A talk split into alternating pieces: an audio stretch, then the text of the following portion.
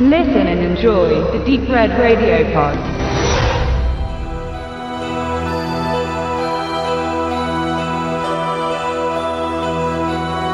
Tote Fische säumen die Strände der Welt.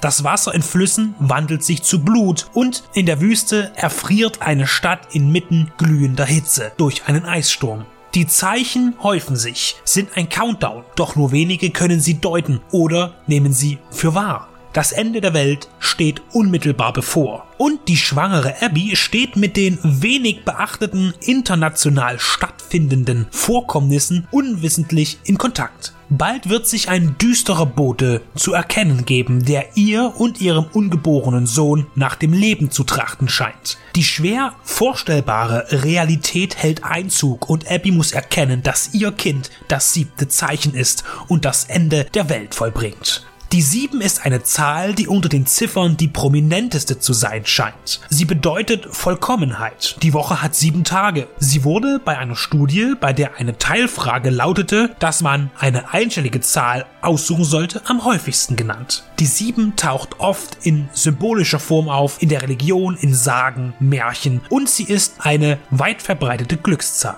Das siebte Zeichen läutet die Apokalypse ein. Und so ist der Film Das siebte Zeichen eine Adaption der Offenbarung des Johannes. Beziehungsweise soll es sein. Jürgen Prochnow spielt in Carl Schulz Mystery Thriller den Vollstrecker der Zeichen. Er bricht an den Orten, an denen er auftaucht und die Katastrophen heraufbeschwört, einen versiegelten Brief. Es wird zwar nicht direkt betont, aber dem Laien erschließt sich diese Prozedur als das Öffnen der sieben Siegel der Offenbarung, die zur Apokalypse führen. Rein theologisch ist das Unsinn. Denn eigentlich verbirgt sich allein hinter dem sechsten Siegel der Ausbruch von Naturkatastrophen, nicht hinter jedem Siegel eine einzelne. Nach dem Drehbuch des Films ist die Totgeburt von Abbys Baby das siebte Zeichen, das den sofortigen Weltuntergang folgen lässt. Vom christlichen Ansatz her ist das falsch. Das Skript von Clifford und Alan Green, die beide unter Pseudonym in den Credits auftauchen und in ihrer gemeinsamen kurzen Filmautorenkarriere die Scheinnamen auch mal miteinander tauschten, aber auch unter Klarnamen auftraten, verwickeln die Geschehnisse zwar in religionsübergreifende Recherchen, aber wirklich Klarheit wird nicht verschafft. Das ist aber weniger störend. In der Tradition von William Friedkins Der Exorzist oder Richard Donners Das Omen versucht sich das siebte Zeichen einzuordnen. Alle drei haben gemeinsam, dass sie eher wie Kriminal denn als Horrorfilme funktionieren und ihre Spannung lange Zeit aus Ermittlungsarbeiten und das Aufdecken von Details ziehen, bis gegen Ende oder ab der Mitte der tatsächliche Schauer ausgelöst wird. Ganz klar unterscheiden sich Fritkin, Donner und Schulz in Optik, Tempo und Details, aber einen Grundton verfolgen sie. Religiöse Mythologie mit Hauptaugenmerk auf die katholische Kirche. Karl Schulz drehte mit The Seventh Sign seinen ersten Film in Amerika. Der gebürtige Budapester wanderte zuerst nach England aus und später nach Australien, wo er für TV und Kino inszenierte. Er besitzt nicht die Bildsprache und Raffinesse von Fritkin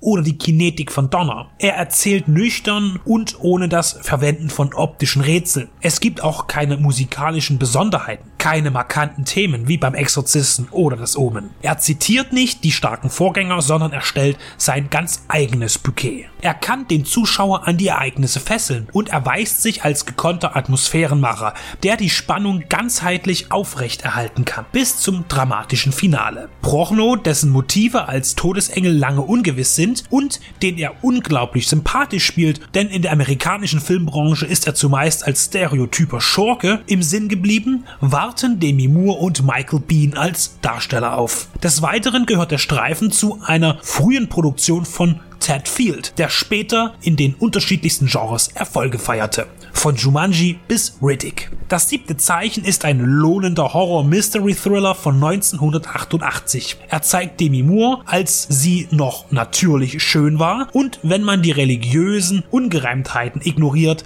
dann sieht man einen gelungenen Film über den Kampf von Gut und Böse oder, wie es der deutsche Publizist Dirk Jasper überschwänglich beschrieb, eine Parabel über die drohende Selbstzerstörung der Menschheit. Vielleicht etwas zu dick aufgetragen, aber ein schönes Schlusswort.